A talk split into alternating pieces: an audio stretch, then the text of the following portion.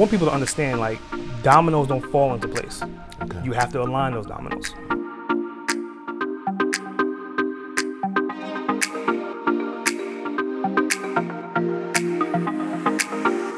Today I have a surprise guest. Surprise to you for sure. He's come all the way from Atlanta, Georgia. He has his own podcast. He's the boss, uncaged. SA. SA, thank you for being on the show this morning. Well, I, I definitely appreciate you having us here, man. And I really want to thank your, your wife and your son too, Koi over there, who's named after the fish, the koi. And this is your first time coming to Japan. Yeah, it's the first time well overdue. Wow.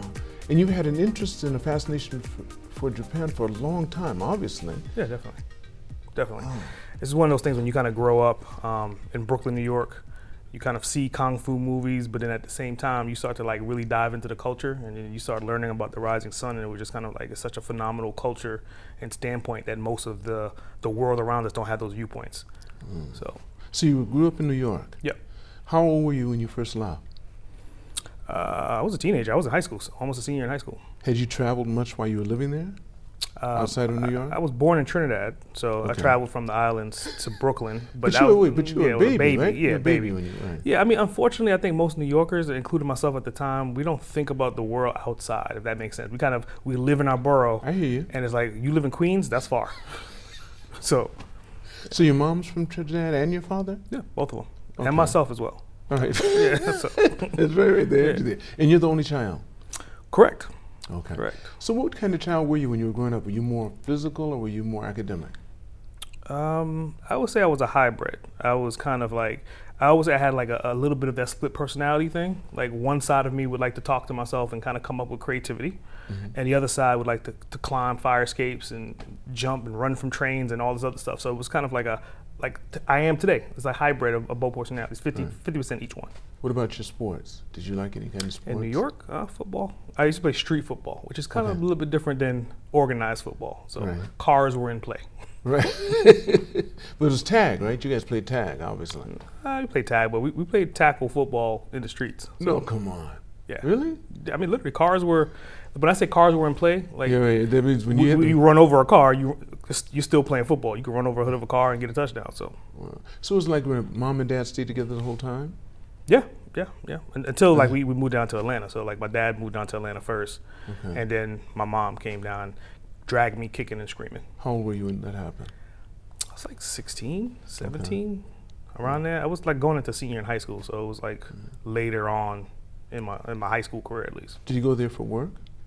Um, I'm not sure why he went. To be honest with you, Okay. it was kind of like you know when, when you kind of look back as, as a younger ki- kid and trying to remember, did your parents have issues? Did they like were somebody leaving for work? But again, you're kids, so they really don't tell you They all the that, nuances. right. Yeah, so That I mean, the I kind of got some details when I got older, and it was definitely a little bit on the disappointing side. But you know, they're together now, so Oh, they're back together. yeah, they've been together since we came back to Mhm. Atlanta. Okay. So- All right. I thought you said when you came to Atlanta, that's when they until No, then. my dad came to Atlanta first, and we stayed in Brooklyn for a period of time, and then my mom moved back down to Atlanta with my dad, Okay. and they've been together ever since. So, all right, all right. So you're close with both of them. um, th- th- there's highs and lows, right? I mean, like my mom, I think we're definitely close, but I, I'm always trying to motivate and push her to to get out of her her safe zone, Right. and so I'm the complete opposite. Like I'm ready to jump out of a plane right now, and she's kind of like the plane may crash while taking off. So in that sense, we're completely opposites. What about your dad? My dad, I mean, unfortunately, he has onset Alzheimer's. He had a Oh, sorry to hear stroke. He survived cancer. So, like I always say, like he's he's kind of a weird individual in the sense that he's been through all these different things throughout life, but he's still alive, still going strong. So it's Right. just you know, side effect of life. Okay. So when you were in school, what were the subjects you were most interested in? Uh, actually, I wanted to be a marine biologist. So what I, made you decide that? Just the water. I mean, Japan, right? Think about it. Okay. So I wanted to be in the ocean. I wanted to be in the water. I wanted to dive. I wanted to kind of, you know, I, but I you're like. in New York. You grew up in New York. Now, Yeah, what- yeah, you come try on. swimming in the Yeah, Hudson. I'm just I'm saying you're You not try doing swimming that. in the You're Yeah, not no. doing that. So I'm just saying Yeah. where'd that drive come from? Now I can understand if you lived in Miami or something like that, Mhm. or back home, you know, Yeah. where you grew up. Well, I mean, I went to a high school that was um, a marine-based high school. It was Okay. on the beach, on Manhattan Beach. So, like our first week of school in high school, ninth grade, we had the opportunity to go out on a boat and get sea stars and go fishing and all that right away. So it just kind of added on to, to my love for the water. Mm-hmm. All right. So you, you carried on that love until when? High school or? I still love it to this day. All right. But then did you get a degree in that? Did you go study that in college? No. What'd so I, I kind of grew up with, with a can of paint and markers in my hand. That, that's when I really found my creative outlet. So How old were you graffiti when this happened? It was high school. It was all in New York. Okay. So in high school, you're so let's say you're around 15 or something when it started. It actually started in, um, if I remember correctly, I was in middle school. Okay. So middle school, you know, back in New York, it's kind of like here, traveling the, tra- the train at a young age. It just kind of goes with, with being in that, that place. So I had a couple friends that were into graffiti, and you know, I was like, okay, I love this because it was my creative. I was drawing in books before, but now I had an opportunity to kind of draw and you know break the law, but at the same time express myself. Right. Right. So so you did that. Yeah, yeah. What are some of the things that happened while you did that? Um, a lot Now, if you can explain this, so much, tell me, tell me some of the things that come up in your mind Mm. that, that made it the experience that you'd like to share. Um, well, I- I'm an open book, right? So this definitely it's illegal, first of all, in New York versus like some other European countries where you can kind of take a can of paint and paint a wall.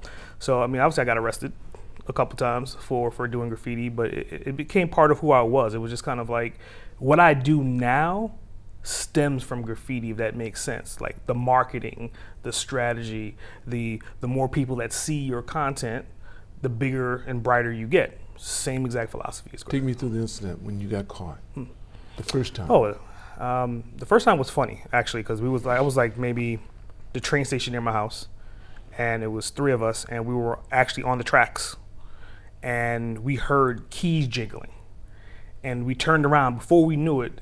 The first thing I remember seeing was this this badge that said Hill, and he was as big as a hill. He might have been a mountain, and he re- literally reached down and grabbed two of us and pulled us up on the platform. And I was like, that was definitely interesting. I mean, mind you, I was about my son's size at the time. And you're about you know also his- age or younger. Yeah, about I'm a little bit younger than he was. Okay. So, so it was just it was just it was hilarious at the time because you know obviously I was underage, so they, they couldn't really Well, you didn't up. start. You didn't feel. You didn't think it was funny when he grabbed you. You're probably Um, scared to death. Uh, for us, growing up in that environment, it, it, I mean, people get arrested all the time. But, but this is your first time. Yeah, but I mean, I've seen other people get arrested. So I mean, living in New York, getting arrested is kind of like. Eh, Now you got your badge, yeah, Yeah, it just come, it comes with the territory. Right. All right. So what happened? He, he picks you up. He gets you. Oh yeah, hemmed us up, handcuffed us, threw us in the back of the truck, uh, back of the actual um, the vehicle. It wasn't a truck; it was an actual car. And back then, I was uber flexible, so I was like, we was thinking about okay, not thinking 2020 in hindsight, like like an intelligent person. We was like, okay, we're gonna break free. This is what we're gonna do, right? He hand wait. He handcuffed you. It was three of us. Had all three of us handcuffed in the, in the back of the trunk. Yeah, But he had your hands behind your back. correct. So, All right, so- going back to being uber flexible, okay. I had the opportunity to in the car wiggle my hands behind and bring them to the front. but that, that just to say that that was a mistake. All right, but go on, go on. Let's go on. I want to hear the story. So then, um, so I had my, my hands in the front, and he- they had me near the door. And I guess one of the cops saw that my hands were in the front versus the back, opened up the door, and he's like, "You trying to make us look stupid?" And then he re-handcuffed me from behind and made it tighter, so I couldn't move it forward. So it was definitely interesting. We ended up going to the, the police station inside the train station. You know, they didn't take our fingerprints or anything like that. They pretty much called our parents, and we pretty much had to sit there and wait. So we had a conversation with the cops. I mean, literally, we were sitting down. One person was talking about he wanted to be a rapper. Uh, other person was talking about what he wanted to do, and we were just having this banter back and forth. It's kind of like a podcast if you think about it. Okay. All right. With in the police station. And nobody's. None of the three of you were upset or anything or concerned or nobody. Well, one no one started crying. No, no, no. Well, not that time. I've seen some people cry before when they got Right, of arrested. course, of yeah, course, yeah. But yeah. that time, no. I mean, one person we was with. I mean, he'd been arrested dozens of times. The other Okay. person, I think, he got arrested once or twice. So that was my Right. first time. So it was kind of a collective situation to where we know we were underage. So Right. th- at that age, you kind of know the laws a little bit. But they bit. couldn't fingerprint you or anything like that. No mugshots, nothing. It's not on your record. No. Wait, what age do you have to be now before they do it? I think they've 18. changed all that. I don't know if they changed it, but I know it was 18, and we weren't 18. No, so okay, right? yeah. Wow. So your parents weren't you weren't worried about what your parents would say? I think. Um, it's it's funny because you know, as a teenager, and I have a teenager right now. It, it's kind of like that that nuance of that the chemical imbalance to where that fear is not represented right now. It's just kind of like this is the way I think, this is the way I process, and who cares? Right. And that, that's just kind of the mentality. You felt that way about your parents too? You didn't have any fear that they hear about Um, it, so they hear about it. I would say look at it from the standpoint of they're not going to kill me, right? But sometimes, see, now my generation's a Yeah. little bit different. Mm. I would have feared my parents more than the police. Mm. I mean, obviously, th- there's definitely fear associated to Yeah. what we're talking about, but in that time frame, as a teenager, you know, in high school, again, the brain cells are not all there yet, right? Now I should really take back what I just said because I wouldn't have. I, people in my generation would have feared their parents more Mm. than they would have the police because my parent, my father, never ever touched me, so I didn't fear him. But I knew that I still shouldn't get in any kind of trouble Yeah, yeah. I mean, because you got to then he may mind. touch me. Then because he may touch me mm-hmm. then, and I wanted to avoid that by all Yeah. means. Well, for me, it was more so having that creative outlet was my drive. Mm-hmm. So it, it- I was getting in trouble for a passion that I loved. okay. So it counterbalanced itself. It wasn't like I was robbing and stealing and selling drugs. I had paint and markers. And you're defacing people's property. Correct, but Okay. in my eyes, it was art, and which is viewed as art across the world, right? That's true. Today's were, were you making were you making tags or were you actually drawing something? so I would draw pieces in books. So you know, you, as a graffiti artist, you have black books. Okay. So in a black book, you would do your sketches and your pieces, and again, you would tag to kind of get up. That's like the marketing aspect of it, right? So like in today's world, you go on Facebook, you go on LinkedIn, and you post every single day. You post content. You go on the train every single day. You tag. You, post content. Okay. The same similarities. And then you had people, you had rivals that would come sometimes and go over your tag. I mean, yeah, Every you- now and then. Yeah, they call that buffing. So you have another artist that would come and buff your tag. But for me, it wasn't even about that. It was just more so about being able to have an artistic outlet at scale. Okay. So when you finished high school, did Mm. you go into college? So yeah, so uh, believe it or not, because of my art background, my parents decided to throw me in art school, which kind of made perfect sense. Okay. And it kind of added to who I am right now. So my first degree was graphic design, and I fell in love with it right away. I was like, wait a minute. So this is kind of like graffiti, but it's in digital. I have an opportunity to create art and not get arrested for it, and then also market that art for multiple people to see it. So it was kind of a win-win. But that's when I really realized that I, I was missing something. I was half analytical and half creative, and I always thought I was 100% creative. But while I was there, I realized that there's another side to me that never got fed, and that's when I started feeding that opportunity. Okay, now what was that? Tell me about the analytical side. So the analytical side is kind of, and today, strategy. understanding like the numbers, understanding what cause and effect, the psychology behind everything. So back then, I was in art school with all these art people, and it made perfect sense. But I was a weirdo amongst weirdos, if that makes sense. So then I went for another degree, and my second degree was web design and multimedia. A little bit more analytical, a little bit more thinking and processing. But then I was a weirdo amongst weirdos in that environment. But then I brought both those halves together, and then started evolving. Okay. So in college, you do, you you obviously came out with a degree in art. First degree was graphic design. Second Graphic degree was web design, multimedia. Okay, right. And it was four years. Combined, yeah. Wow. Okay, what was your first job once you got out? That's that's an interesting story. So most people are probably familiar with September 11th. So when I got my second degree, because my first degree, I already knew I was going to go back for the second degree because I, I was realizing that I was missing the analytical side. Um, went in, graduated, and literally right before graduation, a week before graduation, September 11th happened. Shut down the market. There were no job opportunities, especially for someone green per se coming out of college. So the school that I went to actually had an opportunity for techs. So they hired me as a level one technician, and that's how I got more tech savvy. And that's how when I learned about video and audio through working in the environment. We was installing Pro Tools, Avid, taking apart cameras, rebuilding decks, beta decks. So all these different things from a graphic design and from a web design standpoint, I didn't have access to, and now I had complete access to. So was, for me, it was like onboarding a third degree through doing it in real life. Mm-hmm. Wow. So then, you say you stayed with that company. The company you didn't work with the company, did you? Uh, yeah, I worked with the college. I, I did it for about maybe two years. You worked for the college. Yeah. So after I graduated, the college hired me. The they hired you. Okay, and let's you stayed there for two years. Two years. I got tired of babysitting people that were my age that were students, and I was an employee. Right. So if that makes sense. Like no, you teach you teach them how to install and then how to work the, the programs we- they put in. What were you teaching them? we weren't teaching. So You you, think of it from the standpoint of a tech, Okay. right? So Right. we had about three thousand computers in that building. Gotcha. Yeah. So we did the maintenance, we did the install. So we took care of the admins, we took care of the student machines, we took care of collectively everything. Yeah, you had to think completely differently. Now I've been on the backside before, but just for a brief period of time. Nothing really extensive, and never had any formal training. But I know that when I get involved in it, it's almost like, I guess the way people get with their games, games they like. Mm. You get into it and you can't think about anything else. Because Yeah. you want to stay on track. Because if you forget that, you have to remember where you were to come back to start over again. Especially when you're working out solving some problem or something mm-hmm. wrong with something or, or connecting things together. Yeah. That's what I find, and it takes a lot of your energy. You're just absorbed in it. Yeah. There's nothing you want to do but that. Yeah.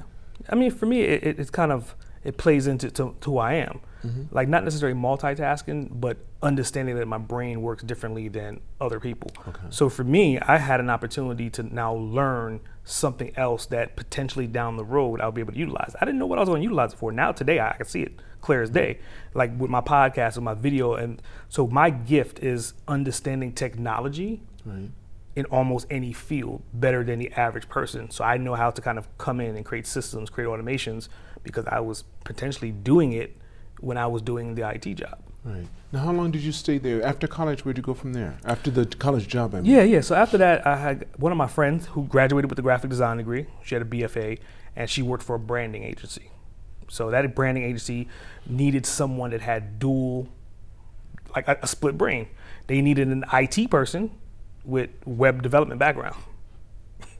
Technically, I had two out of I had, I had both of them. So they hired me as, a IT director. So I was setting up their servers, maintaining all their stuff, but at the same time, I was doing the web design and web development behind the scenes. While my friend was the, their lead graphic designer. So that's when I kind of took that and I was okay. Well, what's this branding thing? Like in school in graphic design, you understand logo development, but branding is a whole nother monster. And that's when I really started to fall in love with like branding. And, and, and while I was working at, I always had the desire. I wanted to brand, but they needed me for IT and they needed me for web. So I didn't have the opportunity to dive into branding. So I started searching for those opportunities. All right. And then what happened? So, Yeah, so I mean, it, it's it's the way I always tell my stories. Like like that's the dawn of it, right? right. So then after that, I worked for uh, Apple. Like literally, I worked for Apple while I was there part time. Doing what? So I wanted to become an Apple genius, going Okay. back to my IT background, Right. right. So while I was at Apple, I was on the floor, and that's when I really learned about okay, how do I sell? So it was more so not selling one computer. How many SKUs can I sell per transaction? And they would track all that stuff. So I got really good at stacking up stuff. I was like, well, you got a kid, you need a printer. Well, you got a printer, you need this, you need this. So by the time they were done, they would have 10, 15 items at the cash register, which was okay, but I wanted to be an admin. I wanted to be more IT. So they found a happy medium for me. They put me right in the middle, which at the time was called a um, Apple admin, which you would help the geniuses, but you would also work on the floor. But then that's when I started to learn CRMs and PeopleSoft. Now, CRMs. So content management. So not, Okay. not, not sorry, um, client management systems. Okay. So essentially, if you have a um, HubSpot is a CRM. So if you do business and you your leads come in, you get those contact information. Those contacts have to go somewhere, and with that contact, you should be able to put data with it. People's birthdays, what did they buy? When's the last time you contacted them? Do you need a follow up? So PeopleSoft was really large at the time, and it also had all these bells and whistles, and it was people that was making six figures just doing PeopleSoft So I learned that system behind the scenes. I would go in the back back of the shop when I would come in and I would check for like products that were broken, what's the task for, for the actual geniuses, and then the other half of the day I would work on the floor and make sales because they didn't want to lose my transactional sales that I had. So I was smack dab in the middle. Again, going back to my left brain and my right brain being equally yoked. Wow. So, how long did you do that? How long were you without? Uh, I stayed there for about six months. Only six months? But as the story progresses, you'll see that I started skipping from company to company very quickly to, to pick up all the different, I would say Legos. I look at opportunities as Legos and I stack them very quickly, learn what I need to learn, and then move on. And that's how you felt about Apple. You learned what you needed to learn, Yeah. then you moved on. Because I know that they weren't going to let me become a genius because I was too good at sales on the floor and genius don't do you- right, sales. right, right, So they had me in the middle They, to where they I wanted, they wanted you to continue to produce for them. Yeah, and I'm not big on you delegating my direction. So hey, you're gonna use me, I'm gonna use you. So we kind of met halfway. They got sales from me. I learned what I needed to learn in that six months. And they're good with that too. Apple's Oh, very yeah, good that yeah. way. Yeah. They almost encourage it too. That's really nice. Correct. So you went from Apple to where? So after Apple, um, I had an opportunity to work for a ad agency, and it was a large ad agency based out of Atlanta. Our main clients were um, Home Depot, FAA, Swartz, and um, Victoria's Secret. Now, did they did they search for you or did you go to them? I, I was always on the hunt. Oh, so, so you were out there looking. Yeah, I was always okay, on the hunt. gotcha, okay. And it kind of goes back to like I always tell when I have these conversations with younger guys, you have to make those connections as early as you can. So whether it's middle school, high school, because the first job opportunity was somebody I went to school with, right? Okay. The second job opportunity agency was somebody else I went to school with. Right. Both of them were graphic designers. Right? Mm-hmm. So, and then I had another friend that was also a graphic designer. So I had two people that worked for the same company that were both in my classes in college. So this kind of made it really easy for me to slide in. There's something I say all the time to people is this everything you receive in this world is going to mm-hmm. come through somebody else. 100%. So make sure you keep your connections strong and don't mm-hmm. burn bridges. It's not Yeah. necessary. You can have you can be disagreeable. I mean, you can disagree without being disagreeable. Hmm. And that's only for one section. Let that go, but you can still get with them on something else. You never know. 100%.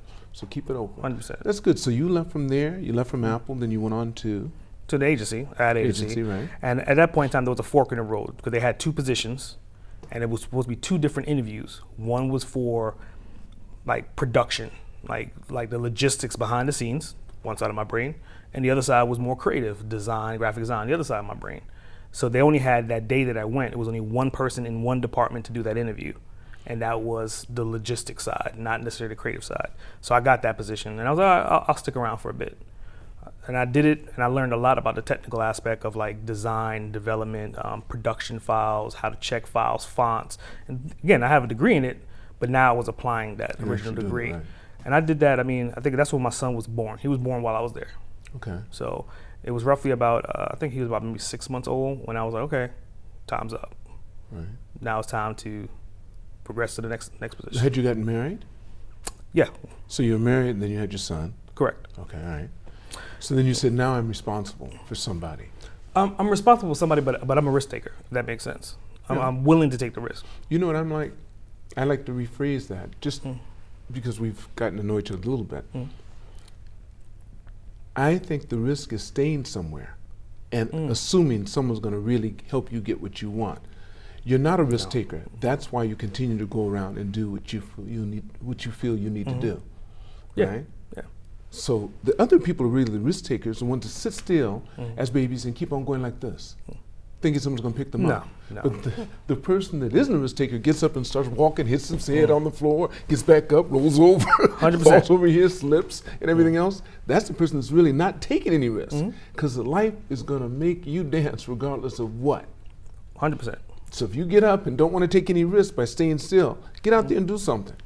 Which it is is a solid point because I think Right. to your point, most people they either get comfortable or they get the golden handcuffs and then they, they kind of get that's a risk, but that's a risk. So go on. So you decided not to take risks, and you kept on doing what you were doing. When you had Correct. your son, you knew you had to keep on doing what you're doing, but even more. Correct, because I mean my, my entire desire was I wanted to have a design position. Okay. Remember, the first job was kind of eh, tech. The second job was kind of eh, production. I was like, I want to have the title of a designer. I want to like going back to being a graffiti artist. I want to have creative control. So the next position, that's when I fell into it, right? So it was s- one of the same friend that had got me the opportunity at the agency said, "Hey, down the street from my house, there is a medical illustration firm, a medical agency that has a position open for a um, creative director." say no, say less. So I, I took my resume and sent it, got the interview, and literally I, got that position. And then I had the title of a creative director, and I was doing design, which was interesting, but it wasn't what I thought it was going to be. How so?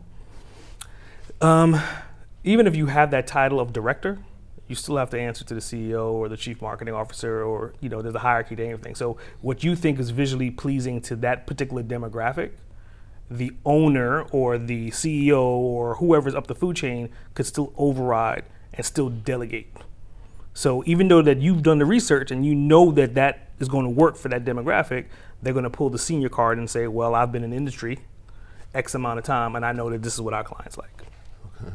And again, I don't like to be stepped on. How many times did that have to happen to you before you said, okay?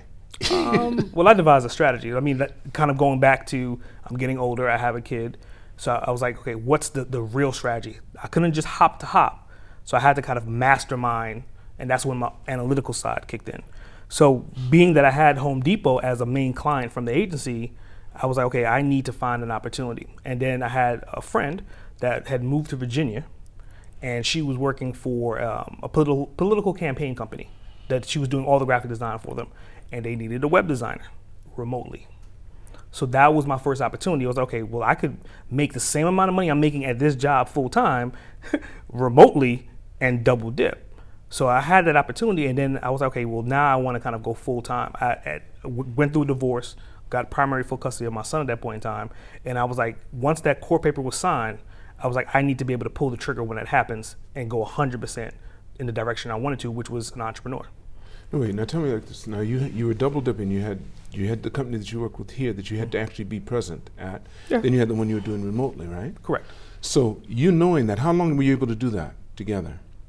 Like six months or something like along Okay, lines okay. like so that. give you enough time to be able to set up your strategy to tell this company, look, Well- you know, make the situations the way you wanted to make them, so that you could move well, when you dominoes, need to. right? So I mean, I want people to understand like dominoes don't fall into place. Okay. You have to align those dominoes. So that's what I'm asking. Yeah. How did you align Oh, it so yeah, you could yeah. do it? So the first thing I did was I, I worked with them for six months, right? And I knew what they were making on the websites because again, in politics it's different. Like you don't get paid per website, you get paid on the back end. So they may pay you like a thousand dollars up front for the man hours, but then what you do is take an equity share on the revenue that they're going to make f- for the life of their campaign. Now, how can you do that? I mean, they'd have to agree to it for you to be able to do that, or what? In politics, it makes perfect sense, and they do it all the time. Because again, they don't want to spend hundred thousand dollars up front. They don't know they're going to win the campaign. Right? But if they're, they're getting donations, then they have no problem then donating 10% or 1% or 3% of the total don- donations that they get. Okay. So then I was like, well, wait. So this $1,500 website could really potentially be 15000 or 60000 It really based upon how well we make this website, how well they do in the campaign, and then whatever comes in, we get a percentage of that. Now, how do you know? Because you control the website, so you can oh, see. Oh, We you control can the see as well. exactly what's coming in, right? Yeah, so could, back then, well, I forgot the name of the website, but think about it as PayPal. Right. PayPal has all the transactions and all Right. So everything you can in see all that anyway. So there's no way And for it's them to through say- us. I got you. Yeah, so That's it's, what I'm saying. it's piping through us and then to them. That's what I'm talking so about. So we can, we track all of it. right. So once I realized that, I was like, okay, well now this is the opportunity for me to kind of figure out the strategy. So I leveraged my old career, Home Depot. So I was like, okay, this is how I'm going to do it. I'm going to go to the company that I'm working with remotely, and I'm going to tell them that, hey, I got a full time job. So either you're going to hire me or hire my company, my corporation, which was like my first opportunity to kind of jump out as an entrepreneur, or I'm going to leave. And I knew that I was their bread and butter as far as the web, websites go. So then I went to Home Depot and I jumped around a couple other places to look for another job opportunity, landed at Home Depot, and then they gave me an offer letter. And I was like, that was the biggest damn mistake you could ever make. They give you a what? Offer letter. Home Depot did. An So- offer letter. So offer letter say, hey, we want to hire you. This is what we're uh-huh. going to pay you. This is what we're going to do. This is your benefits. So I had all that in writing. So you, okay, wait, wait. But you weren't working with Home Depot yet. I worked with them before. Remember before, right? the but you're working yeah. with another company full time. correct. Okay, right. So Home Depot, you said that was a big mistake. Why was it a mistake for them to give you an offer letter? because now the strategy came into play. Everything that I had had in my mind, lining up the dominoes, started to come to fruition. So I took the offer letter and I went to the company in Virginia and said, "Hey, I got a job opportunity from Home Depot for about the same amount that you're paying me. I can't do all three. Make a choice." And then I was waiting for that company to bite that bullet. And the second that they bit that bullet, then I was going to go to the company I was working for and then convert them into a client as well. So that's what happened. The company in Virginia took about a week. They made a decision. They matched the offer from Home Depot, and then they made me a full time, not necessarily employee, more of a contractor. So it was more 1099 For a year at a time. for a year at a time, but I was remote. I So I didn't have to move to Virginia. problem. I hear you. Yeah. I hear you. And then what I did was I, I took that letter from them and went to the company that I was working for. And said, "This is what I'm getting. This is what you're gonna have to do." Well, I didn't even say that. I said, okay, look, I just got primary full custody of my son. This company is going to give me everything that I need remotely, but I know you guys still may need me for some design. Why don't you then convert me into a 1099 or p- player in the game? Make me more of a contractor. So that way now my business had two revenue streams that was more than equal to what I was making as a full-time employee. And also, you, you told them that I don't want to come into the office. Were you Well, gonna do them? it- it- It's better know- than that. Okay. It's better than that. So, what, but I, again, strategy, right? So then I went to them. I was like, look, my office, all my computers, all my all my stuff that I have right there, they're all spec to me. Nobody else. I mean, you could re re-engineer it, but why not just take my last check and give me everything? And that's what they did. So they took my last check and they gave me my computer and my monitor. So that was essentially my startup capital to get all the hardware I needed to then convert my home into a home office and then do the work remotely for both companies. So that was my real start into entrepreneurism, What'd having do those with, two. What'd you do with Home Depot? You Sorry, I can't thank- have you it. said, You said thank you, thank you for the letter. Yeah, Let it go, literally, literally, yeah. I mean, I followed That's up with good. them and, and told them that I don't accept it because again, I had about the time, ten days. So it, all that happened in five days. The dominoes fell into place, and then I had two opportunities. That again, think about it. If I'm doing it like a contractor, they're not taking out taxes either. Right. So the reality, I'm getting all my money up front. Had you established yourself an LLC or something already, or what yeah, you do? yeah. Okay. I, had a L- I had an LLC from since I was in college. Okay. I started my first LLC back Right. then. And I still own it to this day. Right. But it was just an opportunity for me to figure out how do I fund and then keep that revenue at a particular level. And again, so I, I pretty much doubled my revenue almost 200% Right. on day five. That's fantastic. Mm. That is a good story. Have you told the story before? You tell it all the time, I'm sure. Pieces of it. That's good. Now you got the now you got the whole story. So there you go. That's what I'm talking. Well, that, that's that's still it's still pieces of it, right? Still pieces of it. Still Yeah. pieces of it. But that's a big piece. I like that. The way you put that together. I like what you had to say about dominoes. They don't just fall on their own. You have to align them first. Correct. That's really good.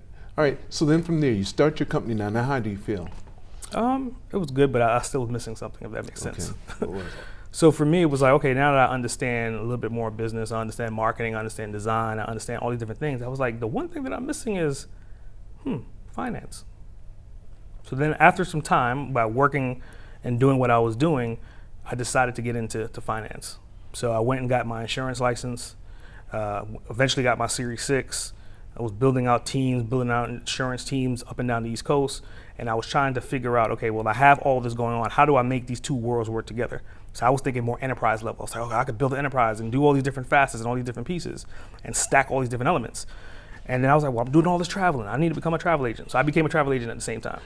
So I was a travel agent, had my insurance license, had my Series 6, had an agency that was doing all the work and doing all the design, doing all the web development, all at the same time, and being a full time dad. Everything that I was doing was more so a strategy to influence my son by showing him what opportunities look like if you capture him. And I know he was young, but still everything was being documented.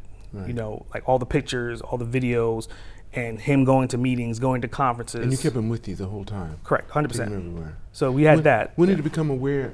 Uh, Coy, Coy, when did you become aware of what was hap- what your dad was doing with you? How old were you?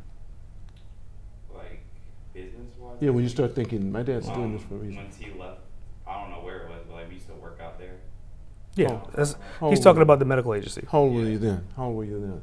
Elementary, maybe not even Yeah. elementary, preschool. He was like But like kindergarten. I went to the school in our neighborhood. Yep. Yeah. Right. Quite. I've dealt with thousands of families, I would mm-hmm. say, and I've dealt with twice that many in children. And I can tell when someone's done a good job parenting their kids, and that's one job that we're never really taught to do. Hmm. Um, when I met Coy, I could tell right away that his father put a lot of time in raising him. Um, I assumed his mother did too. I can tell the relationship he has with his mother, even though it's a stepmother. They have done such a great job with their kids. That is so important because more than anything else in hmm. this world, the most important thing you'll ever do is try to raise another human being. And they have done a great job with Koi. And I think I'm gonna have to turn the camera around so you can see him eventually. I want you to see him. And you picked a woman that's in your corner 100%. I can tell that too. Correct. So you've done a good man. You you're rocking and rolling. All you gotta do is keep on doing what you're doing. Yeah, I mean it, it takes takes time, right? Unfortunately, And we all have the same Yeah. amount of it. And you never know how much of it you're gonna have. But I'm just saying, I've seen you from the time I've met you, which has just been a day, Mm. the day. The way you work and the way you talk with your family, the way that they respond, you're doing a good job. Yeah, definitely you're doing appreciate a it. fantastic job, man. Anyway, so you started taking your son around. That was in the picture. Correct, correct. And so you know, I was at the same time. He had basketball, he had football. I was a um, Boy Scout den leader. All these different. You came to things. all his games made sure you watched them. Most Well. I was the one taking him to all his games, right? And then at the same time, I was like, okay, look, how could I push the envelope? What would it look like to have a black PTA president? so that happened as well.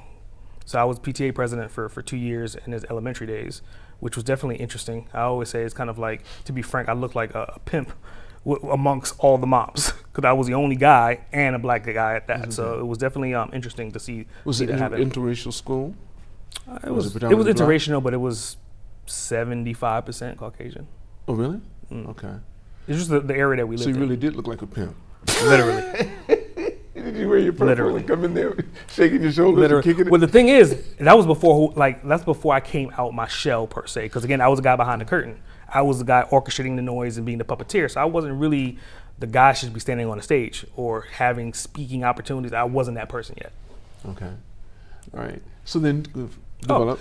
So then after that, I was just like, okay, well, now I'm having all these different things going around, and then obviously I've dated people in that time frame trying to figure it out, and it was always something that just didn't dial in, something that just didn't work, and it was either like we're not on the same page, or we don't have the same goals, or the kids weren't in alignment. There was so many different things that just didn't work, and I was like, why am I trying so hard to find someone when I can use a system to find someone? and that's when we kind of I found well she found me through an internet dating site. I, I sent the first smiley face. Yeah. Did you really? Yeah. How long? How long did it take after you met each other? Um, So I mean, how, do, how does that work anyway? Because I'm of a whole different generation, but actually, this is my generation too. Mhm. If you've lived through it, it's been part of mine. Yeah. How does that work? Because my son, my youngest son, just I believe, she showed the first girl he's ever shown me to is someone he found over the internet, Mhm. And they look good together. I'm not trying to push you into being with her, Luciana. I'm just saying that you guys look good together. All right. So how how did that process work? It's just like they set it up where it was just pictures, Okay. and the picture that that out of all the pictures, because again I, I'm diverse, I do a bunch of random stuff. So the picture that caught her attention was me up in a tree, surrounded by like eight kids at the bottom of the tree. So when we made that connection, she was like, "Okay, the picture is what attracted me to you. What were you doing in the picture?" But I was like, I was playing tag with the kids, and they were they didn't have the balls to climb up the tree. So again, they couldn't catch me. So I would win by default.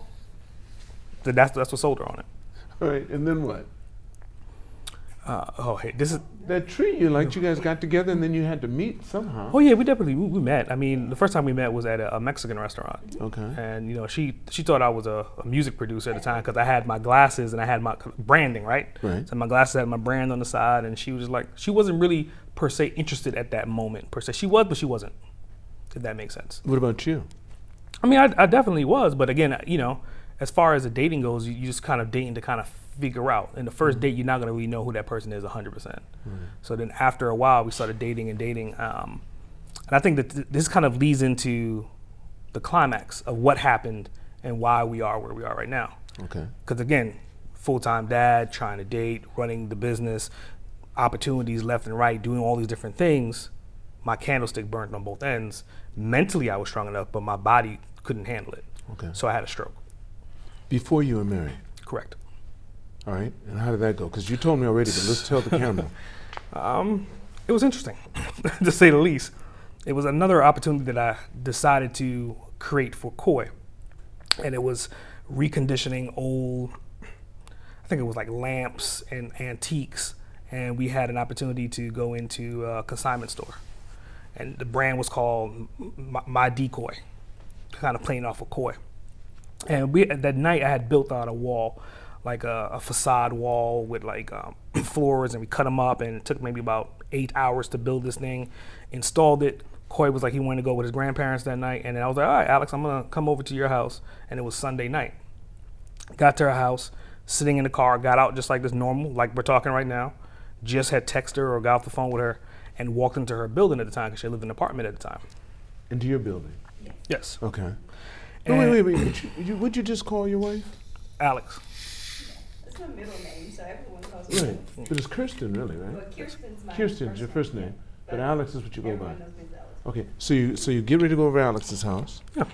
To walk place. into the building and I started getting extremely hot, like profusely hot, like sweating ferociously. And I was like, well, this gym is right here. I can go in the bathroom and freshen up before I go upstairs. I get in there and it was like I was like to the point to where I felt like I was in hell. Like if, if, if there was a like a, a, a an invisible hell of heat, that's what I felt like. And I was like, okay, I'm, I'm too hot. I need to cool down. Not thinking about how crazy it was at that moment, but I decided to hop in the shower in the gym with my clothes on to kind of cool off. And I still was hot. It didn't, it didn't cool me down whatsoever. And I was like, okay, let me just get upstairs and then figure it out when I get there.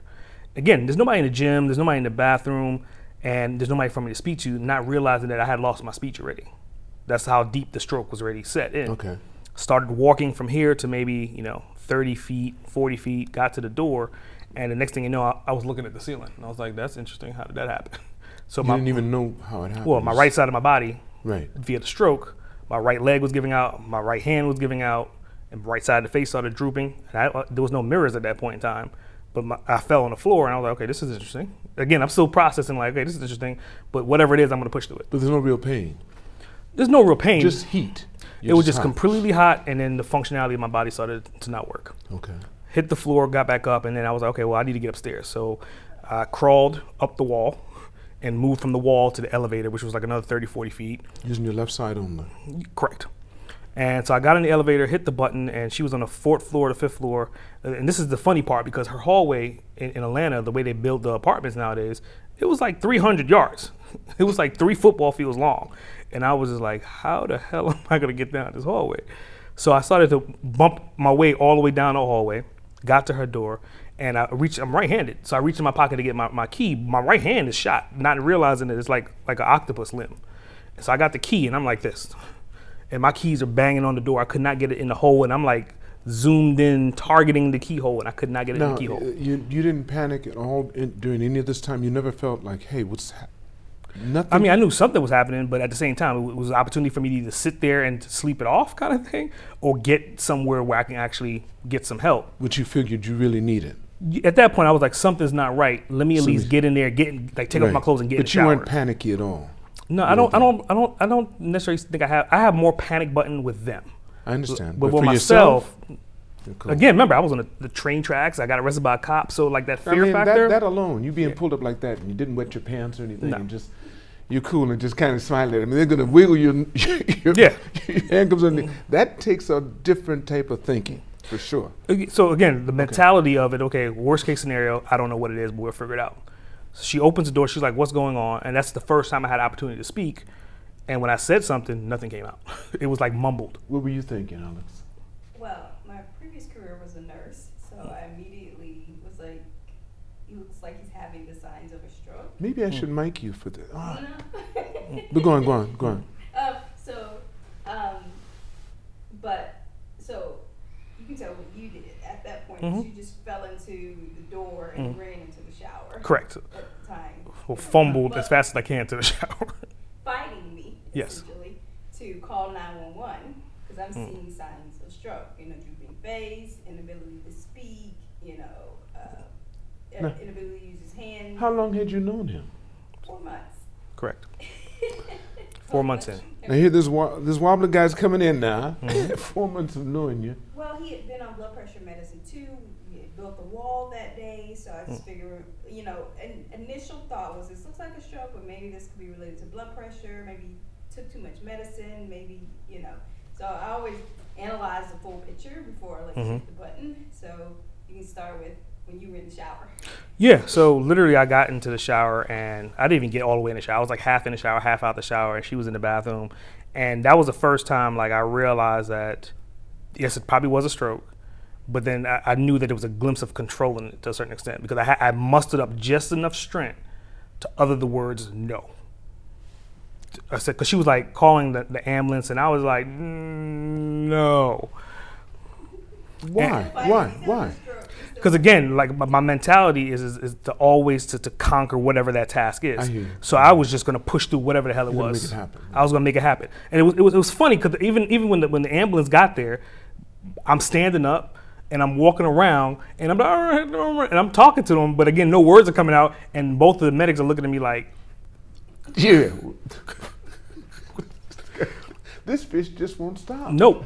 Just keeps Nope. on flopping around. Will he stop? though? Nope. Still- I refused to. So then I ended up in the ambulance, and I think that's the first time they probably gave me something. I think they gave me a sedative or something You because just, yeah. well, I sat, when I sat back, the next thing I remembered was the white lights, and I was just like, "This is what they talk about when you die." You thought that that was it. Nah, not. I, I knew for me mentally, it's not my time. Yeah, not my time. It's I'm not my time. I'm like, a I, ghost I- or something. I, I got a little bit of time left, and I was like, I, I haven't achieved what I wanted to achieve, so uh, kind of going into the stroke is a mental thing, right? So for me, it was like when I woke up, the white lights was the actual ring light, and they would put me under the anesthesia or whatever, and I was like, for, for the split second, I was like, that's the damn white light that they always talk about. Holy, there is an afterlife. Like that moment, I was like, and then I was like, I heard beep beep. I was like, oh, I'm in the hospital, and, and they put me back under. I woke up the next day, which was Monday, and I'm looking around. Like I wake up in the bed, and I'm just like, okay, I'm, I'm in the hospital. I'm alive. I got the IV in. Something's in my leg. I'm not sure what that is. And then I look to the left, and I seen Coy, my mom, my dad, and Alex. And I was just like, okay, what happened? And that's when they told me I had a stroke. And I didn't r- realize the extent of it until they said they had to put a stent in my brain. And they had to go through my main artery in my leg. And I was like, you went through my artery in my leg to put a stent in my brain? And then they brought me something to eat. And I couldn't barely hold a spoon or the fork. I couldn't do anything with it. My right leg was still a little bit weak. And I was like, oh, well, okay. How long do I have before I can get out of here? And they looked at me like I was absolutely batshit crazy, right? They gave me that look alike. And I was like, well, okay, how long does it usually take? And that's when I was like, I made a decision. I was like, okay, today's Monday, by Friday, I'm gonna be out of here, period. And they was like, yeah, okay.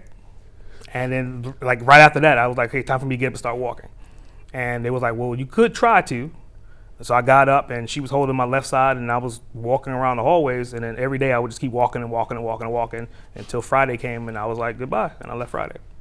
Let's add a moment to that. Mm. They put an alarm on his bed because he was supposed to stay in bed.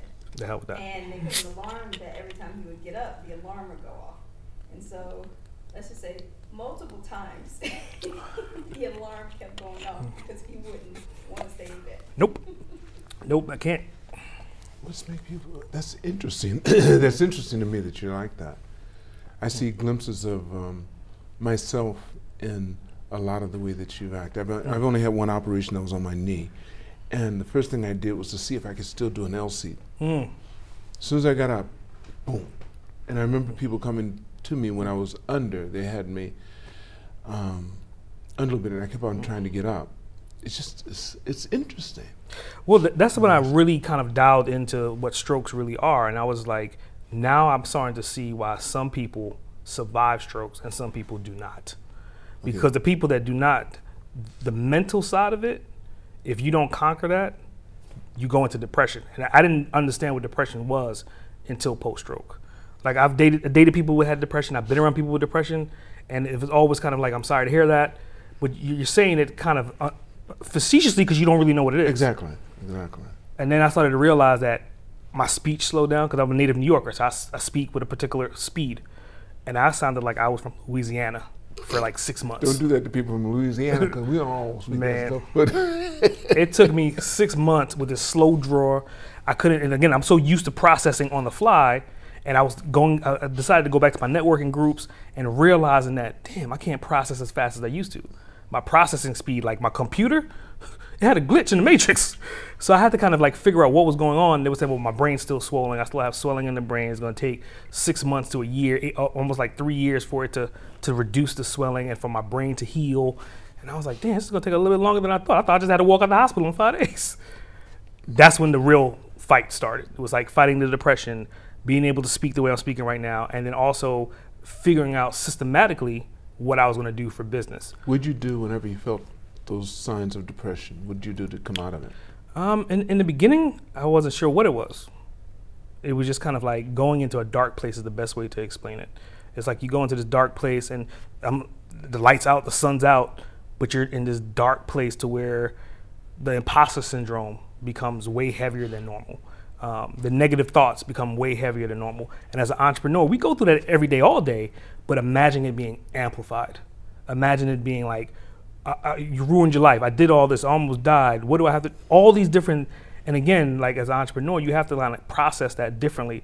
Those are all the opportunities for you to become who you're going to be, versus realizing that you failed. Failure is part of winning and becoming successful. But in those moments, that logical side of entrepreneur goes out the window. Did you have people helping you? I mean, I went to the doctor, um, I had Alex, and I think this, this, this, is, this is the climax moment of, of the story with her and I. This is when she sat down with me and she was like, okay, this is the opportunity for you to take the time to heal. You still got your business, you still got your clients, you know, like money is still coming in there, but take an opportunity. And she was like, why don't you go back to branding, much like what I've done with the first company I talked about, much like what I've done with the graffiti, and why don't you rebrand yourself? And I was like, damn. Well, first of all, we gotta get married. Second of all, now I had a goal. Because she's in your corner, talking she to was you, in my saying, corner. hey, it didn't take a whole lot to see that. It didn't take a whole lot. And then once that goal was established, I was like, okay, well, that means I have to start over everything completely. Because again, if I'm going to brand me versus branding a corporation, it's two different monsters. If I have to brand whatever this new service is, it's a completely different monster. And that was like my downfall from before was I wasn't necessarily doing so much marketing. It was given to me. I, I worked for this company and I pulled them in. I worked for this company, I pulled them in, and then this company recommended. So it was stacking these different companies versus going cold turkey as an individual to build into a brand of a corporation different monster. So I was like, okay, well, either there's two things I could think about. I could become a YouTuber or I could become a podcaster. And even before that, I was dibbling more so into dr- drop shipping. I was like, well, this is kind of passive. I don't have to talk to people. If I ever still have this slow draw, I can still be the guy behind the curtain and make money. I did this whole course and dove into um, drop shipping and I learned like everything about drop shipping. Started a drop shipping store, started doing uh, marketing and, and making that work but it, there was still missing something. There was no luster to it. And then I was like, we went to a um, a marketing meeting for a guy that I had met um, when I went to uh, Kindle Cashflow, which was essentially all about creating books. And I had authored one book at that time. That's like during my stroke, like right before that, I had authored my first book, going into my second book. And so I was like, okay, how do I bring all these hemispheres together? And that's when it dawned on me. I went to a conference, and it was a podcasting conference and I was like, dude, this is this is everything that I've known and learned on steroids. And I can use this opportunity to become a media mogul over a period of time. And that that was 2020 when I started. You're on your way, man. Yeah. You are on your way. This is your first international podcast done on the other side of the planet. Facts. Yes. Come on, facts. Yeah. Here on the other side of the planet, here in Japan, Tokyo, Japan. Yeah. Let's say I want to tell you, it's been fantastic talking with you. Mm. I, before I end the podcast, there's always a question I'd like to ask. If you could go back in time mm. and speak to the younger SA, mm. how old would he be, and what advice would you give him? Mm. It'll be an SA that's adolescent. It'll be an SA that's in New York. And it will probably be more so thinking about things that I was capable of thinking about, but not realizing that I shouldn't be thinking about. And that's essentially who I am right now, building those blocks a lot earlier. Like having all these different opportunities, being in New York, the land, if you can make it here, you can make it anywhere. And thinking about everything that has happened from then until now, all these opportunities that have just passed me by because I wasn't paying attention to them. And I'm not saying to, to give myself the golden ticket to say go buy this lottery ticket, but I would say, hey, when you're in school at this point in time, pay some attention to this. Then when you're here at this point in time, pay some more attention to this. And again, I'm still building these Legos, but those Legos would have been more multiplied versus one at a time. Fantastic. I can't think of any better advice you'd give yourself.